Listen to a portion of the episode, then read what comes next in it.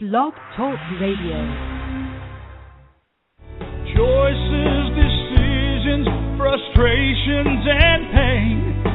Knowing I'm going to forget her someday.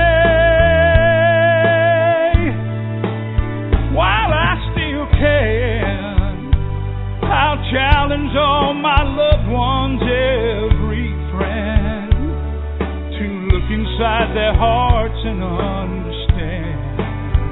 That I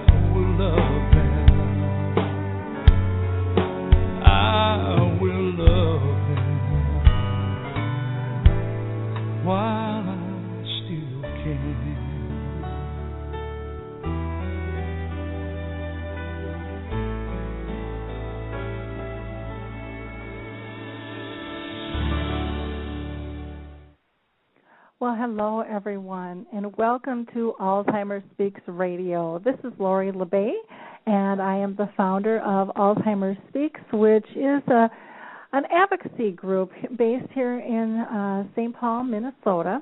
And we have all different types of platforms, the radio being one of them, a resource um, website as well. Um, we do speaking and training and have a blog, all kinds of different things. But we're all about raising awareness, giving voice uh, to those who are dealing with memory loss.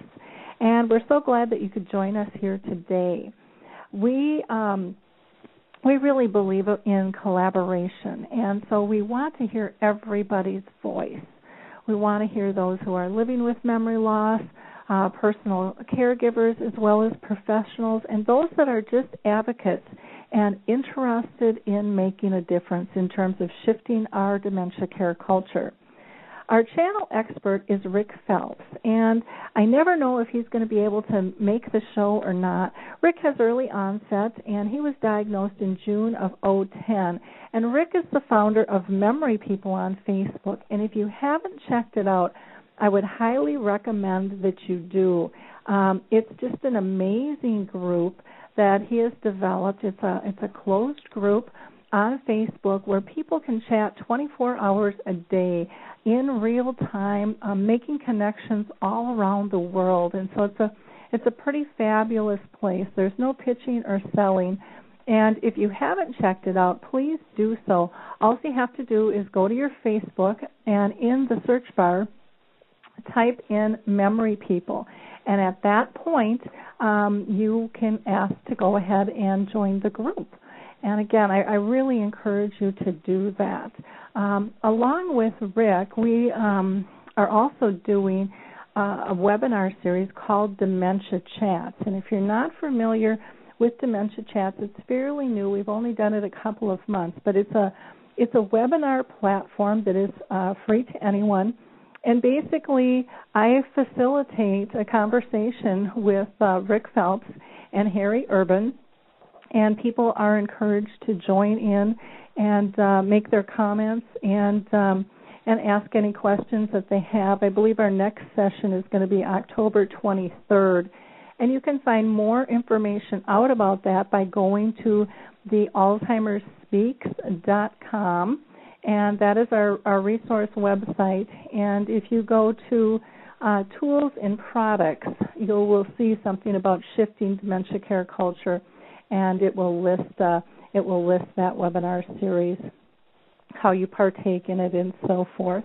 Um, for today's show, I'm still waiting for uh, Kari Berit to call in. She is our guest today. She is the author of The Unexpected Caregiver.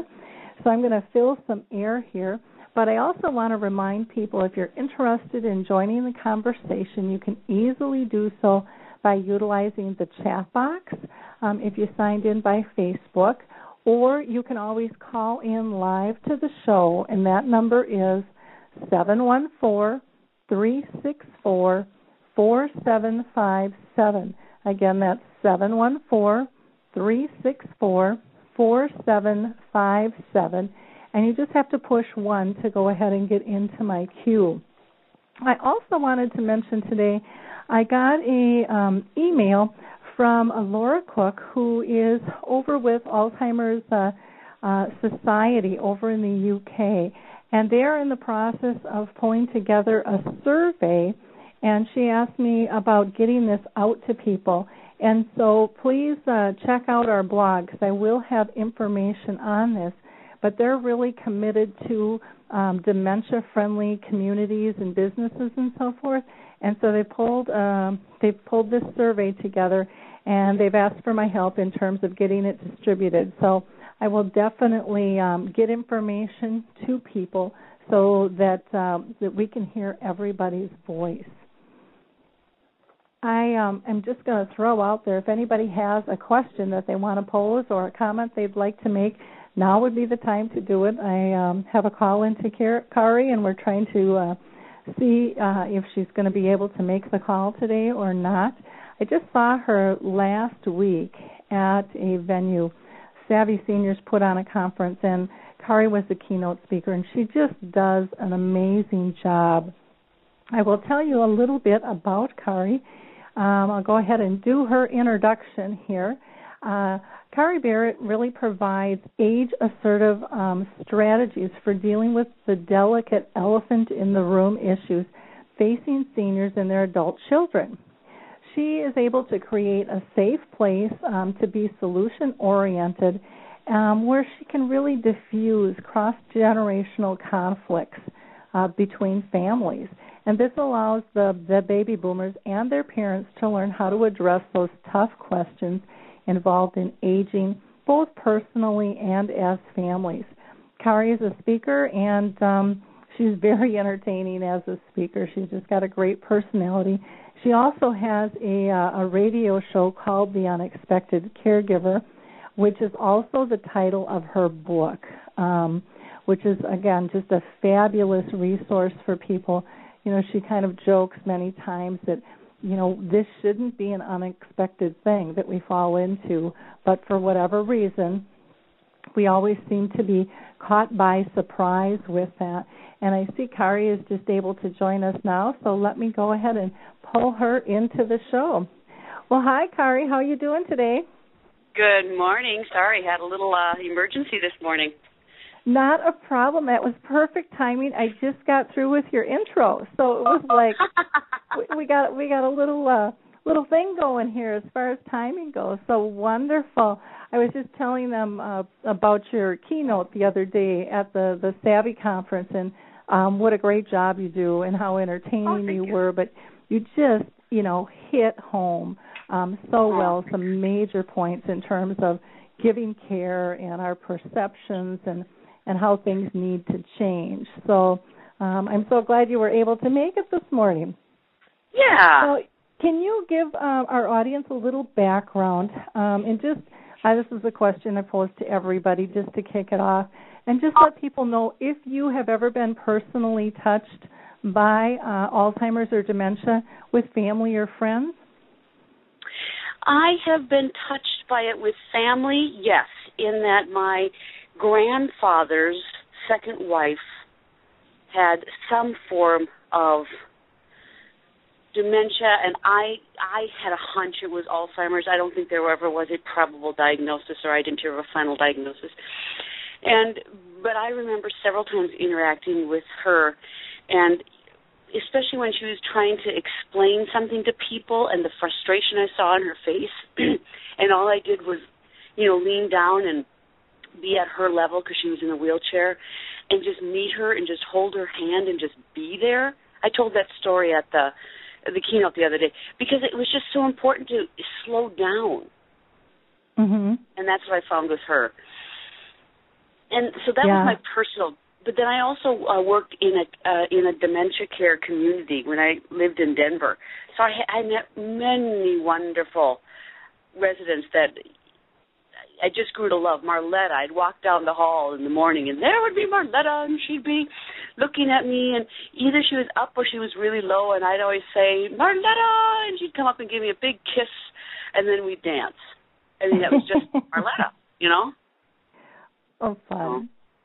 Well, that's yeah. that's fun memories there. Um, yeah. Can you tell us a, a little bit about your um, experience as a caregiver, you know, what got you into, you know, doing the radio show and writing the book? How did how did you land in this arena? Yeah, I landed in this arena because I, when I went to get my master's degree in adult education, because I wanted to, you know, teach adults. I was doing Norwegian and language culture, and that's what I thought I would like to do. I also did some side studies on activity programs in in independent living in nursing homes. We didn't have assisted living at the time, and I also did another study on satisfying and dissatisfactory uh, experiences of professional and personal caregivers caring for someone with Alzheimer's disease. So I was doing these alternative studies kind of on the side of my degree. And then I decided to go into housing. And that's when I went into senior housing, and that was when assisted living was just coming on board. So I got my feet wet there. When when I was in and working as a manager, I had all these family members coming into me saying, "Oh, my mom's driving me crazy," or "Oh, dad won't do this or won't do that. Uh, can't you just do something about it?" And I thought to myself, "Wait a minute, that's right. How can we so easily expect our families to take care of each other when there's a lot of family baggage going on?" And that was what kind of triggered this uh, move that I made to writing my book, The Unexpected Caregiver, and how can we help adult children reconnect with mom and dad without ha- thinking that they have to parent mom and dad, that they have to take care of mom and dad, that they're above mom and dad. But how can we get them to relate better with mom and dad, whether it's aging normally or aging with disease? Okay, great. Um, I know that you have a, a, firm belief in why being called a caregiver is important. Can you explain that to our audience? Yeah, you know, I, I think once we own that name and say, oh my, yes, this is a role I've taken on, it's called a caregiver, we start then to click in and look for resources. We start to say, okay, this is a role that I've got that I'm not fully trained for. And there are people out there to help that can guide me. I think the more of us that claim that name, the more we'll organize and better organize our support to family caregivers because right now it's pretty scattered as you know yeah and and that education that that removal of that fear the stigma that goes with it. I mean there's so many layers. You know people talk about the the stigma to alzheimer's disease or all different types of things but there's there's a stigma i think that's attached to being a caregiver and the judgment, the self judgment that we put on ourselves when we land in that role because there really there really aren't proper tools out there to help um, a community as a whole accept this role and I, I right. see it now maybe um, even even more so where people are so afraid of losing their jobs because jobs are so scarce and they don't right. dare let anybody know that they're having an issue um, at home because they don't want that being an excuse to be let go, which just increases the burden even more um, right. in terms of being in this role. And I shouldn't have said the word burden because I hate that, but um, but I think pressure maybe is a better word um, because yeah. a lot of people like being in that role. Some not so much though, and I'm sure you've seen both sides of that coin. Both sides, and I think sometimes um, I enjoy or I embrace my role as a caregiver today. But other times it is very frustrating. I'm I'm on my sister's caregiver team, and there's parts of that role that I feel certainly honored and called to do, but there are other parts where I'm pulling my hair out. And I just had conversations this weekend actually to try to see if I can remove myself from the pieces that I'm not helping with, but no one else can do. You know, we get into that. Oh, if I don't do it, no one else will do it. Well, yeah, we got to find that no one else, mm-hmm. and they are out there. Um, it just, I think, takes some. It, it's hard. It's hard sometimes to let go. Yeah. Of thinking that we're the only one that can do it. Well, and I think sometimes people don't even know what's driving them nuts about certain yeah. roles. And have you come up with any any um, tools or tips to kind of figure that out? Well, part you mean about part of it for me is I there are not a lot of support groups out there. I've actually been in the process of I have a grant and we're forming uh, uh, peer-to-peer run caregiver support group. And the interesting thing is I've had a hard time launching that too because of what you said earlier that people are aren't admitting that they're caregivers. But what I find is I've got a real good support group. So when I talk through where I'm getting stuck, I can hear myself say, "Wow, I'm kind of just getting into that uh uh wheel and spinning round and round and round and not getting out." And I've got friends that will say, you know, "Hey, you know, how about trying this or trying that?" So I can try to define my role better. I really think it's important when we get into the caregiving role to take some time and just sketch out what your boundaries are, what what your hope is in this. You know, how do you see yourself supporting this person? What are your strengths and what are your weaknesses? And then talk with someone else about that. I, I share that with my husband and say, you know, here's what I've carved out, and then he can look and say, I think you're going outside of what you've carved out. Mm-hmm and that's why you might be getting more frustrated. Yeah, I I have actually developed a few um, exercises, and I really need to add those onto my website for the free tools portion. And one mm-hmm. of them I, I giggle at all the time because this happened to me in, in my family. But um, and it was it's really simple, but you think you're being even you know, as a family dividing up all these tasks and mm-hmm. you know someone takes the medical and another person is going to do the laundry and another person right. is going to do you know whatever and then all right. of a sudden you realize um and it's usually the person with the medical that they're just overwhelmed because there's so many pieces to that right. position you know there's there's ordering the medications they're getting them set up they're making sure that they're taking them there's the doctor's appointment the transportation the communicating everything before and after i mean it's just kind of endless you know and then monitoring and screening them in between doctors and stuff and then the other you know sibling you know does laundry once a week you know you're kind of mm-hmm, going mm-hmm. well no wonder i'm overloaded and so breaking breaking down those tasks not by just right. a title but actual things you have to do. And then I think also really looking at what you had said. What am I good at, and what am I comfortable with? Because some things right. we're not, we might not be comfortable helping somebody in a shower, and right. you know that has to be taken into consideration as well.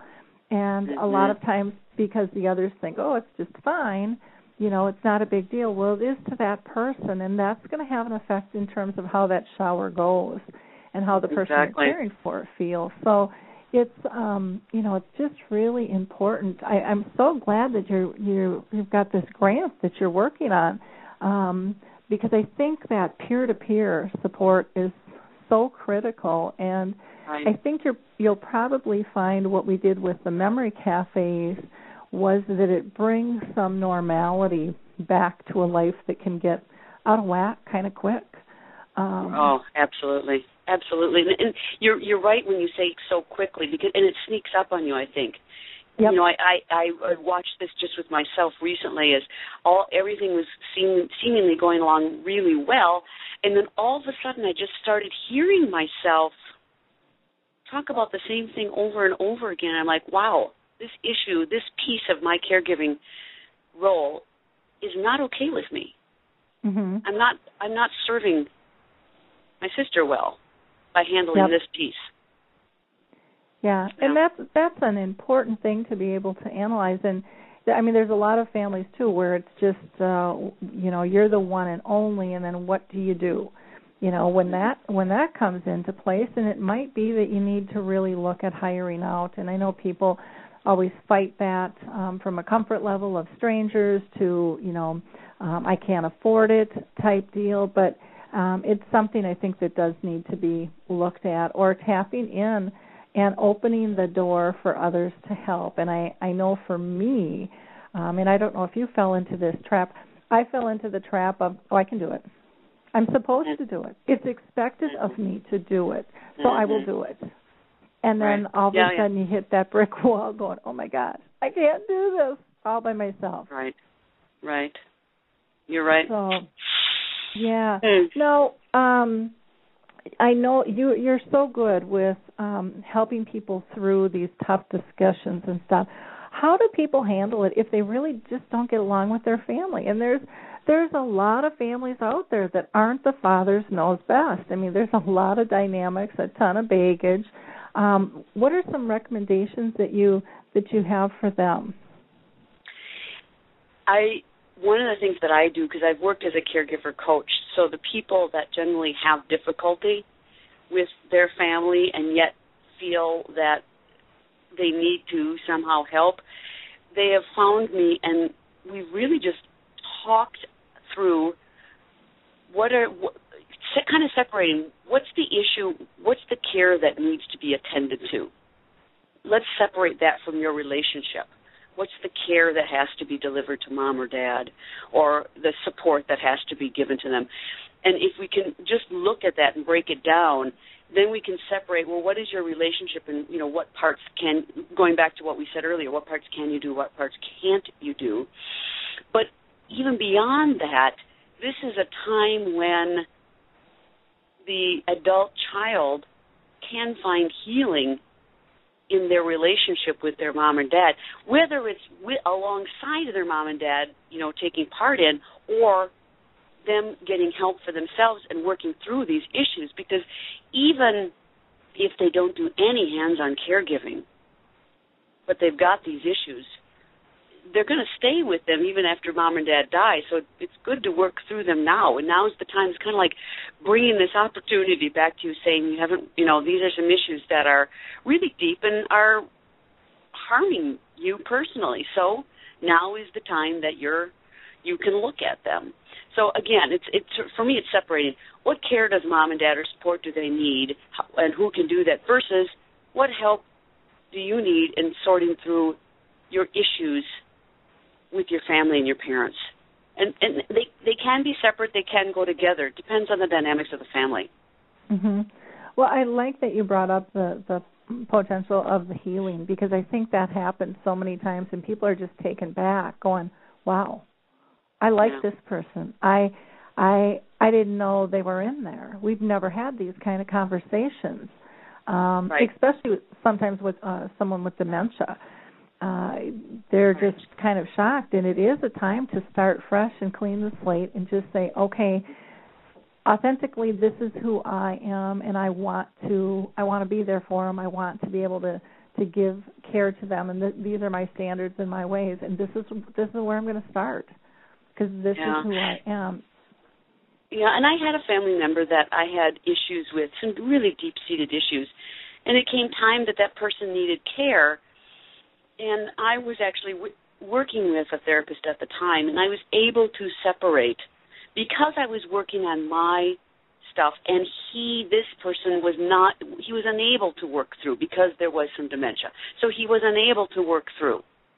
Mm-hmm. You know, I, I can't, I couldn't expect him to be part of that process anymore, mm-hmm. but I could work through, and then I was able to give care, be part of his care team and do it in an unburdened way. And and when I say unburdened in that way, I'm meaning I'm not having all these issues just kind of hammer at me or or work underneath the surface in my head or bug me. You know, I was able to go in there clean, so to speak.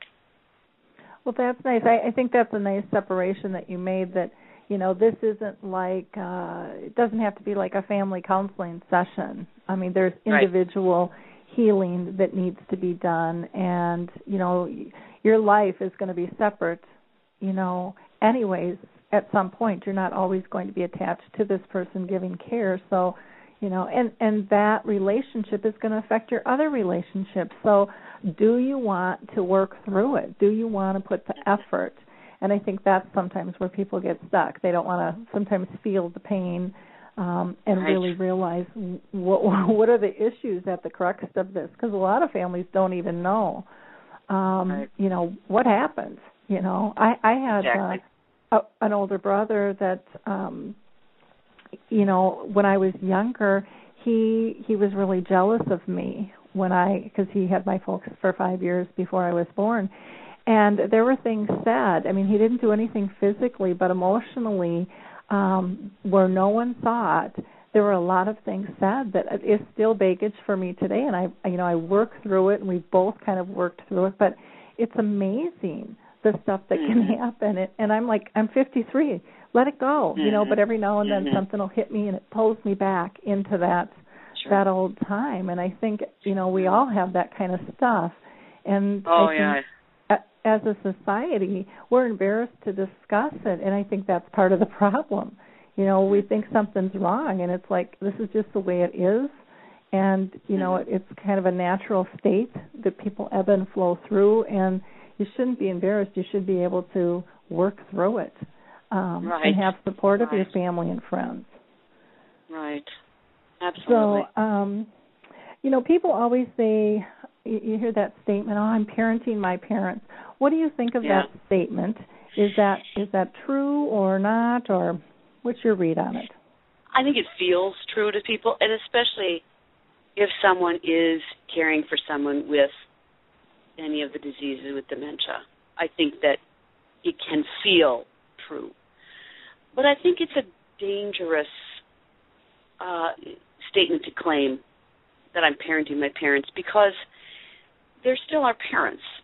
And parenting a lot of times means a hierarchy that I'm over you, that I'm above you, that I know more than you.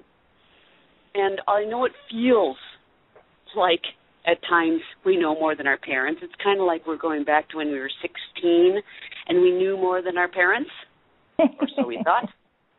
You know, we get we we click back into that and we think, "Oh, I'm parenting my parents because, you know, oh, they're so dumb or they don't know what they're doing or you know, and that's with normal aging. With dementia, I know it, it it's a little trickier, but still, I I think it's dangerous when we assume that we've flipped roles and now we're quote in charge of our parents.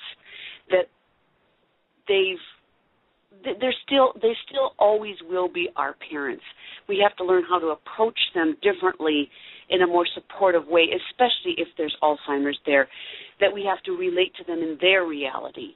It's not that they're dumb or they you know it's not not that they become a childlike stupid it, it's that we we are needing to go with them with what age they're at and but they're still they're still in they're still our parents mhm if that makes sense i just i just think it's dangerous when we start to flip the roles Well, and Um, to me, you know, what I always tell people is, how would you feel if you're the parent and your child started um, Yeah. talking down to you down to you as Mhm. as a child? You know, it, it's about Right. respect and dignity. So flip flip the role, and how are you doing it? Like with my mom, Right. you know, my mom now is in her end stages of Alzheimer's and has been for four years, and so she can't do anything for herself. I mean, grooming, eating, transferring. I mean, nothing. Right. You know, and she can only um, say a few words, and that doesn't always make sense.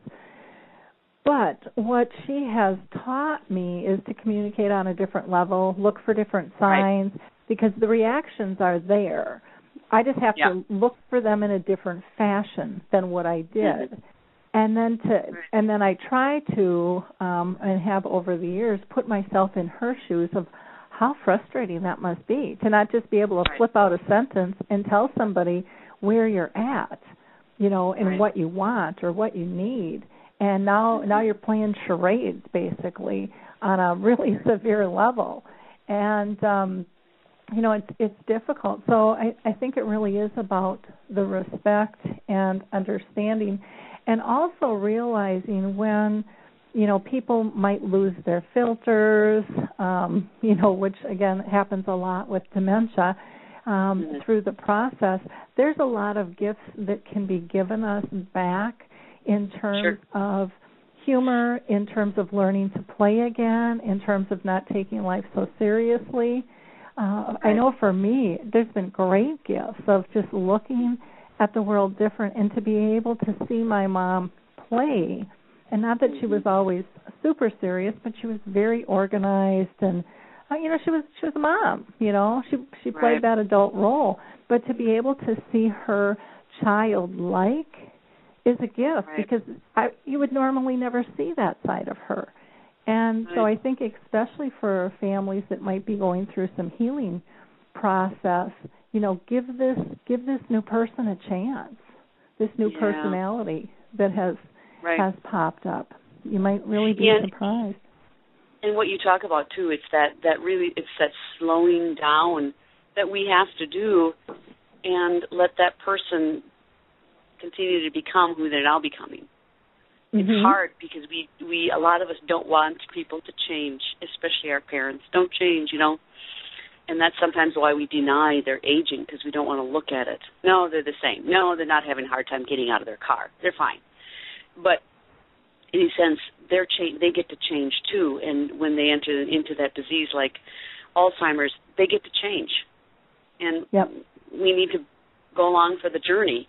It's when we fight that journey. And you know i'm sure you've heard this many times i'll never forget working in uh the the community that i worked. And this one daughter every time she would come in she would just be furious because she had to find mom's glasses and put them on her face. Well mom didn't wear glasses anymore. That's not Mhm. who mom was right now. She didn't wear them so but the daughter that's who her mom was. Her mom was a mom who wore glasses. Oh, Well- see, and that that's what I I term freeze framing, and uh, where we can't Yeah. let go because it's we make it about us being comfortable with who Right. they are today, that's right and it right and yet we think we're being person centered and we're taking care of them, Yeah. and it has absolutely nothing, Nothing. to do with that person. It's all Nothing about to do with them. how we are feeling and how what our Right. perceptions are. And I think when people can step back and go, "Holy crap, that Yeah. really is why I'm doing that," um, Right. It's a it's a real eye opener. Um, and Yeah. it's so common. And poor staff, I mean, they deal with families in and out, trying to force, you know, the the square peg into the round hole all the time. And yeah um, they do. do you have any tips for for staff or family in terms of how to how to communicate when that's happening? What I have done, you mean when that is when the daughter is trying to force the glasses on? Yep. And and Mom. for a staff person maybe just to be subtle and, you know, say not so much anymore. Yeah, you know, I I think for for me, I think it can go. I, I if if the parent is willing in the or excuse me the um adult child is willing in the moment to take some hopefully the staff knows the family members well enough if they don't know the family members well yet i wouldn't do anything in that moment unless the resident was upset mhm. you know, because I wouldn't want to make it a more uh crazy scene. But Yep. then I would pull the family member aside afterwards and I would just ask, um, you know, how do you feel when you come in and your mom doesn't have her glasses on? You know, who and just try to get her, the daughter, to open up about that. And then get to a point I'll give you an example, a real life example of what I did with my mother in law when my father, who had vascular dementia, was living in a nursing home at the time, and he was pretty unresponsive. She decorated his room with stuffed animals and beautiful trees, and it was neat as a pin. Well, if you knew my father in law, he lived in an environment that was stacks of paper, unopened mail, no stuffed animals. And I just, I we'd go in there every day, and then I said to Loanne once, I said, um, "You like decorating John's room?" Yes, she said, "It's it's, it's neat." I said, "Yeah, it is." I said, "Do you remember um his office?" "Oh, yes, it was terrible messy." I said, "Yeah, unopened mail all around." "Yeah, yeah, yeah." And I said, uh, "He probably didn't ever have any stuffed animals. I didn't see any. Did you?" "No, no." And she looked at me. and She says, "You're trying to tell me something." and I said, "Well," I said, "What kind of environment would you like to be in if you couldn't speak, if you couldn't verbalize?" She said, "Well, I'd like to be in where he is right now, you know, because she that's how she set it up." I said, "Do you think he would?" oh, yep. And she just said, "You're right. No." Powerful question. So that that's what you know. I that's what I try to do, rather than pulling them aside right away in the midst of the commotion and saying, "You know, your mom doesn't." Whatever. You know, it's just that gentle backhand approach, trying to get them to see because what that fam that daughter is doing is she's she's expressing her pain. This is my mom. Yep. Um, I don't want to see her change. Put her glasses on her. Yep. So you know, so I just come at it in a really gentle. And it's staff can certainly learn how to do that. The the key is it goes back to what we were talking about earlier. It takes time. It's not like saying one phrase and it's all going to be fixed. It takes a little time to just come at it gently, and it might not happen the first time, it might not happen the second time you talk with the family member, but it might happen the third time or the fourth time.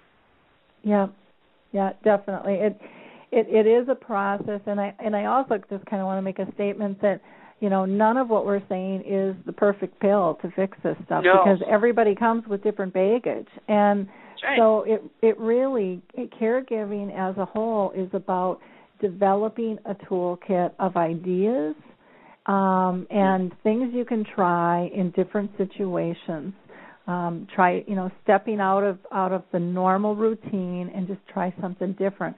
But it doesn't mean that it's going to work every time or any time i mean it it just right. it changes. It can it can you know what worked one day and you try it the next day might be totally different because you're coming in off a bad meeting and you're angry and your delivery system is different. And it has nothing to do with the person you're caring for but it has to do with your baggage that a lot of times we're not even aware of that we're carrying you know with That's all right. of our nonverbals and stuff so it's very important to you know get educated and you know just pick up on you know if you think something sounds like a like a little pearl to you then hold it hold it close to you keep it around mm-hmm. and find what resonates with you as a person because not everything that that we say is gonna gonna work for everybody and right. um but but i think tapping into your own intuition in terms of mm-hmm. oh that could work that that's telling you something right there when you get that aha moment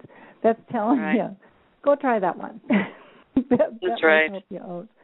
um now uh, you've got some some ideas too on how to encourage teenagers to to um interact with their grandparents when they're yeah. you know, can you give us some tips on that because i think families struggle with that and i think the kids do too yeah they do it, I've used a couple of things, and some of the tools that I have in my toolkit. I, I do a lot with the mental fitness cards that I have. Uh, they're from Attainment Company out of Verona, Wisconsin, and they were developed by a good friend of mine and my mentor, Marge Engelman, and then other people have developed such cards. You know, basically they're ways, they're exercises, games, ways to change your perspective and you know exercise your brain at the same time. But what I have found that I have used with some of the mental fitness cards and the thinking cards and all these tools is I've had families take them home, spread them out with dad or grandpa who has dementia, and put grandson in the room and just let them see what happens. It's really an organic thing. And someone usually picks up a card and they can start a conversation. And it's not about what's wrong with grandpa. It's not about grandpa doesn't understand me. It's about this pyramid of blocks that we have to figure out how many squares are in it or whatever the case may be. It's about something totally different. And you could do that. There's so many tools out there on the market these now for brain exercises or or pictures, books. Sometimes I also use children's books. That's the other thing that I use. Is I depending on the age of the child and the receptivity of the, of the child, I'll put out a, a children's book that has to do with um, dying or the giving tree is one of my favorites. You know, it's a story that they can relate to. But to me, it's getting out of the emotional. It's mm-hmm. trying to leave the emotional and get something that's totally uh, outside of the box, so to speak. And I just love these mental fitness cards for that because I've seen them work with so many of my friends and clients when they try them out and they say, "Hey, you know, mom and I didn't argue about brother John," or um, I'll never forget the letter I got from a woman who said she had been having so much difficulty with her grandson relating to her husband with, I think he had Alzheimer's disease, and now they're relating because they're relating over something neutral. Well, you know what I like about your cards that I think is is um, different than a lot of them is they're kind of like a casual trivia where you can't get it wrong. And so no, the the concept is is simple and easy and it can be just really enlightening to wherever that person is. Like can you give people an example of maybe a a couple of questions and and um how that would lay out? I think that might be helpful for them. Yeah if i draw a card i can draw a card that and one says um uh do you remember can you can you draw your childhood home? Or draw your childhood bedroom and you spend a little time drawing that, and then you can engage in that. Another one would be you draw a card and it would say, "Oh, do you remember the things that your mom used to tell me, like don't run with a sucker in your mouth?" Oh, yeah, yeah, yeah. Or how about this one? Or it's a doodle. It's a, a you draw a card and there's a part of a doodle, and you get to finish that doodle. That's another one. So, and the other thing with with that are geared towards especially early dementia diseases with dementia they're the thinking cards, and they've got pictures on one side. So all these pictures are extremely bright and colorful. And you lay them out, and it, you can pick a card, and you can have a conversation about the picture on the front, too. And okay. that can just be engaging. Okay, wonderful. Yeah, they're they're just very neat. They're easy to use. They're fun, and you know it, they don't have to be supervised. There really isn't any rules. You know, no. it's just it's just getting the conversation, uh, you know, getting engaged. Um, right. it, it's just a trick to get engaged, and um, right. it can be so much fun. So I think that right. that's really neat. There was um, I like too that you had mentioned the the children's books. I think those are great. In fact, later I think in November I'm having uh, uh it's going to actually be the editor on because the authors were are over in the pond and they don't speak English, but it's called My New Granny and it's just a really cute book about how how Grandma's changed, um, mm-hmm. but how much fun she is now, and so yeah. how this child is really seeing her in a new light. And, and I think with kids, they just have that ability to go with the flow sometimes so much mm-hmm. easier than adults do and right. in in terms of the change and and now I'm going to ask you because this is something that I've seen a lot when I would go into the schools and do some education. Um, I would see kids that really want to help but really aren't being told what's going on. Have you do you run across that where where families try to protect the kids so they yeah. don't know? Right, absolutely. And I, and you know i think that's there's some fear in there and there's some not understanding yourself or, or going back to that there's emotion on the parents part that it's too difficult to talk about. A tool that i have used there and that also comes from attainment company and it, i don't know if Lori i've ever even showed you this but i'm pulling the book right now as we're talking. It's resources on alzheimer's disease and it's the workbook says for gerontology professionals but it's written by gail peterson and Kim Peterson. Kim's a medical doctor, Gail's a PhD. And they have this DVD that goes with it that I have used with high schoolers. And what I find fascinating is the DVD is broken into basically three sections. And in each section, there's a narrator who talks about what changes are going on in the brain in this first part. Then you've got an actor and actors acting out what might happen and then you meet a real person who's in that stage.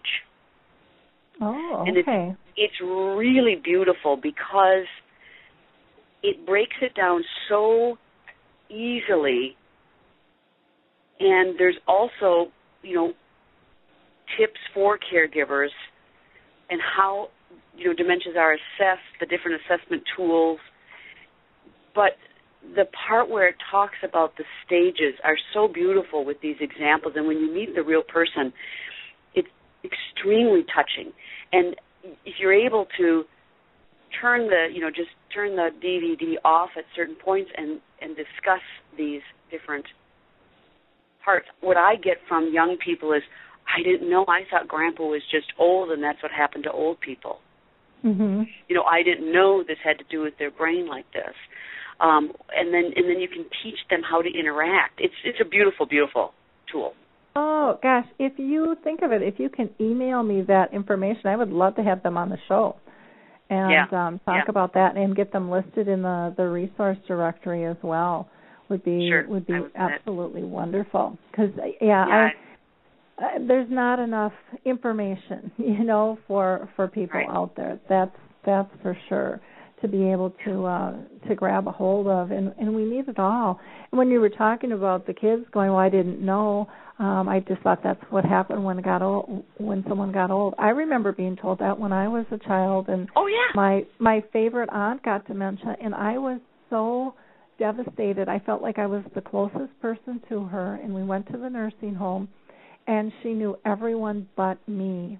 And i Kari, I sobbed for like two weeks uncontrollably. I was just like, I I couldn't believe, uh, you know, I must have done something wrong. Wrong. I mean, I just really beat myself up just horribly, and my mom would just say, "Honey, that's just what happens when people get old." And and I right. remember I was 13 years old. I remember saying to myself, you know, I hope no one ever has to feel the way I feel.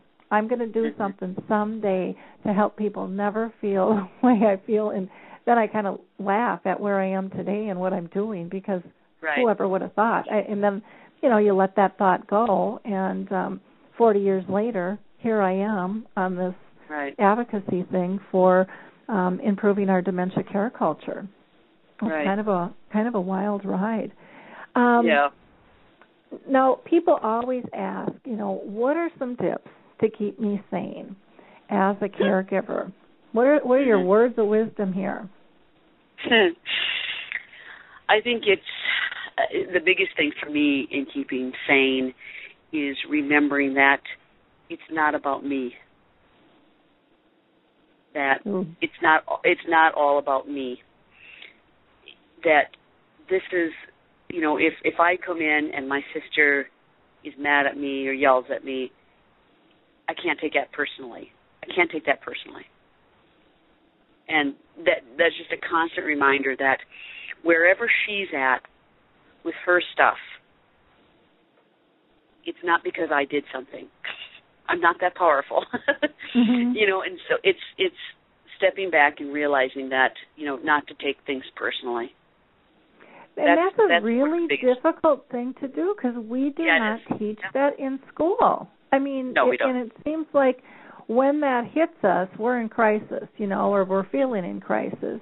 And so I think it complicates it even more because it's not taught that we're not all that. And people right. do have their own stuff going on.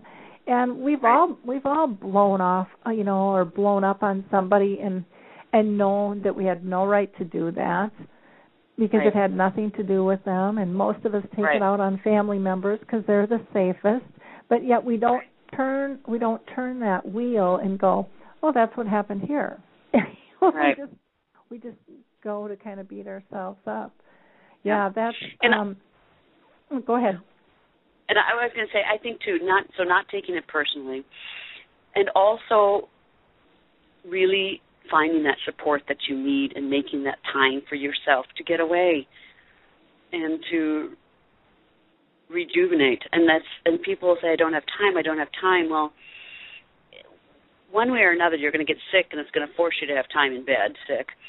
Or you know you j- just need to make that time for yourself. And i always say don't doesn't have to be a huge thing.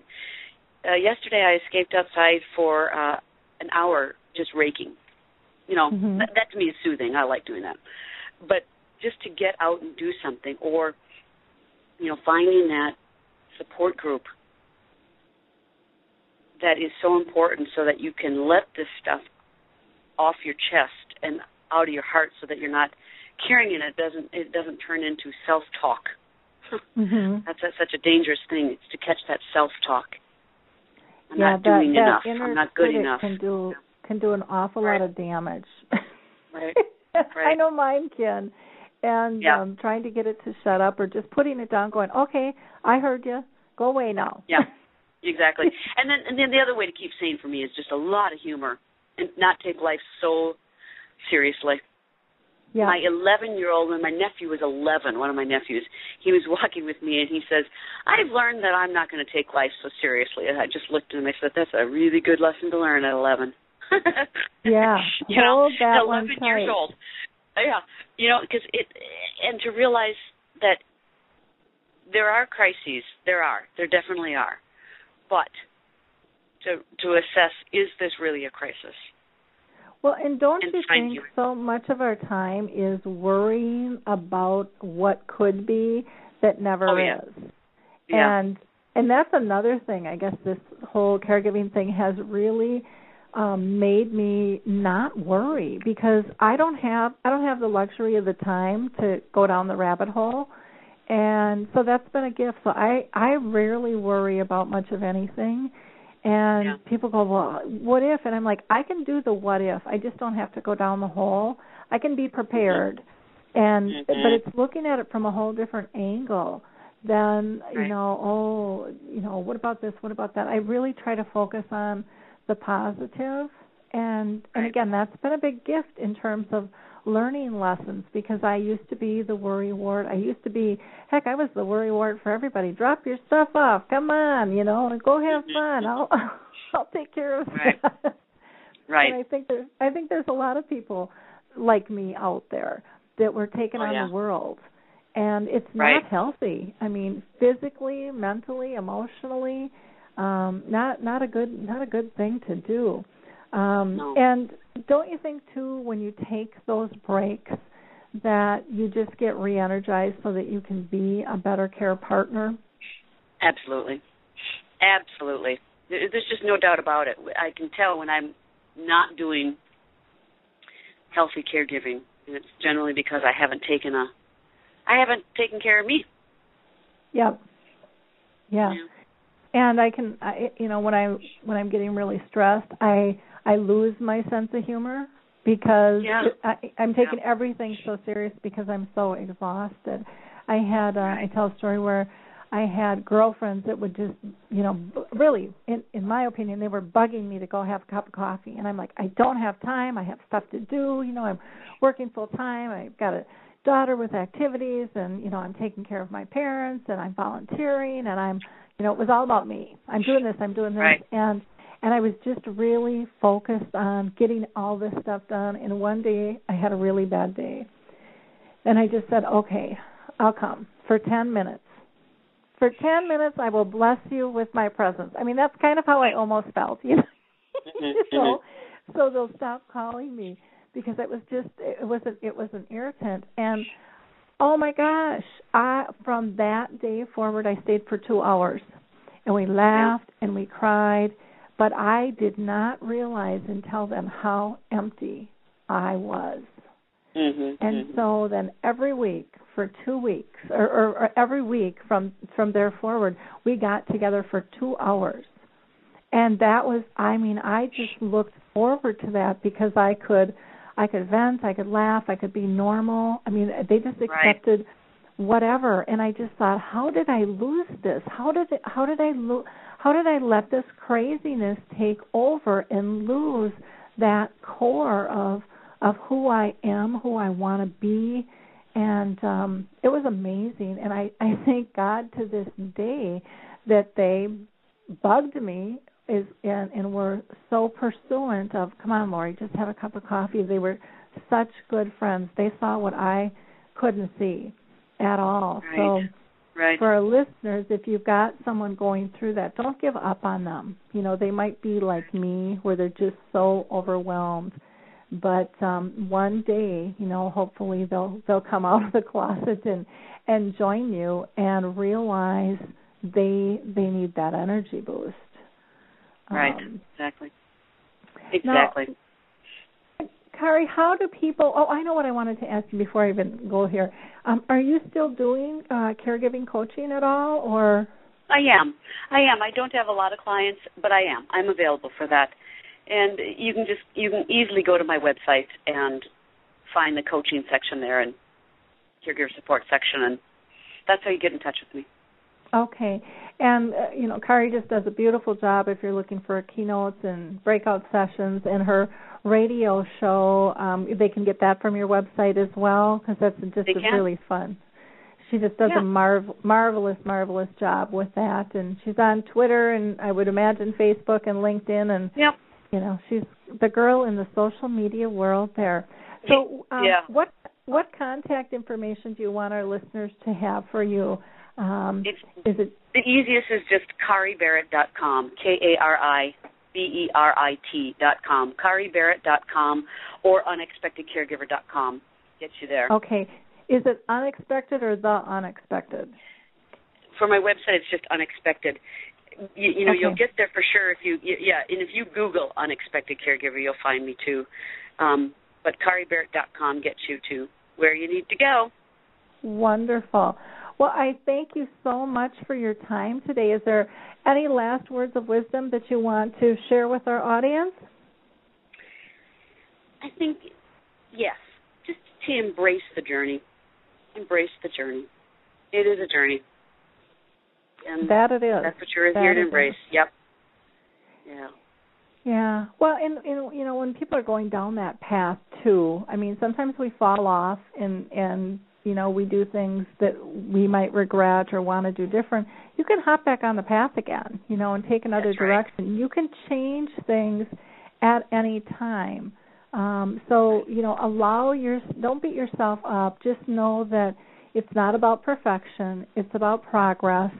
And um, you know, the more you can be, I think, spontaneous uh, the more sanity you'll have. Um, that's, anyways, one thing that I found for myself. And I don't know if you would agree with that statement or not, Kari. What do you think? Yes, I mean, yeah, absolutely, absolutely. It, and you're so right too that you can. I like the fact that you said you can hop off because it it is something that sometimes we we think we're going down the right path and then we need a break or it doesn't feel right and then we have to go a different way. There is no perfect way to do this, but there are resources and tools out there to help you. And that's important too, to ask for help. I say that, that at the end of my radio show, ask for help. Yep, definitely. Wonderful. Well, thank you so much for being with us and sharing all your words of wisdom and your stories and and for your cards, your your brain fitness, um, those can be gotten off your website as well. Yeah, they're not listed on my website. So if your listeners are interested, in just have them go to my website, unexpectedcaregiver.com or kariberit.com, and fill out a contact sheet, and I'll get them to you. I recently redid my website, and so we haven't quite put the store back up. Okay, wonderful, because they are very, very, very neat, and so yeah, I would love people to be able to to get those um, if they're interested. So, well, you have a wonderful rest of the day, and thank you again so much for all your time and expertise. You're uh, you're just a blessing to have out there, Kari. So very thank, much appreciated. Thank you. Bye now. Thank you. Bye bye. Well, for all of you who are listening, I'm going to go ahead and wrap up the show, but I want to just mention a few uh, shows that we have coming up here. On the 18th, we're going to have Eileen Smith, who is the author of The Black Hole, and she used to be the uh, director for the New Zealand Alzheimer's Association. And then on the second half of that show will be Jan Hughes, who is a personal caregiver for her husband Michael, and she's going to be talking about her caregiving role and some things that she has uh she's you know come to realize on her journey. On the 23rd, we're going to have Dr. Pam Heidi. And then on November 1st, we are going to have Monica Heltemes with MindStart. And we're also going to have Dr. Gordon Atherley of the Family Unite, uh, Family Caregivers Unite radio show. And so we've got lots of lots of fun shows coming up. So I hope that you'll be able to join us. If for whatever reason you can't join us live, again you can always listen to the archive shows, and feel free um, to tweet us if you have a Twitter account, or share it on Facebook, or email the episodes to a friend. We would um, encourage you to to help support us any way you can in terms of social media and spreading the word so that others might get this information as well. In the meantime, have a wonderful, wonderful week and remember the three things that your memory chip teaches us all to be person centered. Instead of focusing on the tasks that we have at hand, focus on are they safe? Are they happy? Are they pain free? Because when we do that, we pull our emotions out of it and really are able to give solid person centered care. So, with that, I'm going to go ahead and close. Till next time, bye now. Hi, this is Suzanne Newman, host of the Answers for Elders podcast and radio show. We are the North Star that guides you through the complicated journey of senior care with trusted experts in money, law, living solutions, and more. So join us on this station, your favorite podcast channel, or just go to AnswersForElders.com. Meet the Wayshowers who will help your journey a lot easier.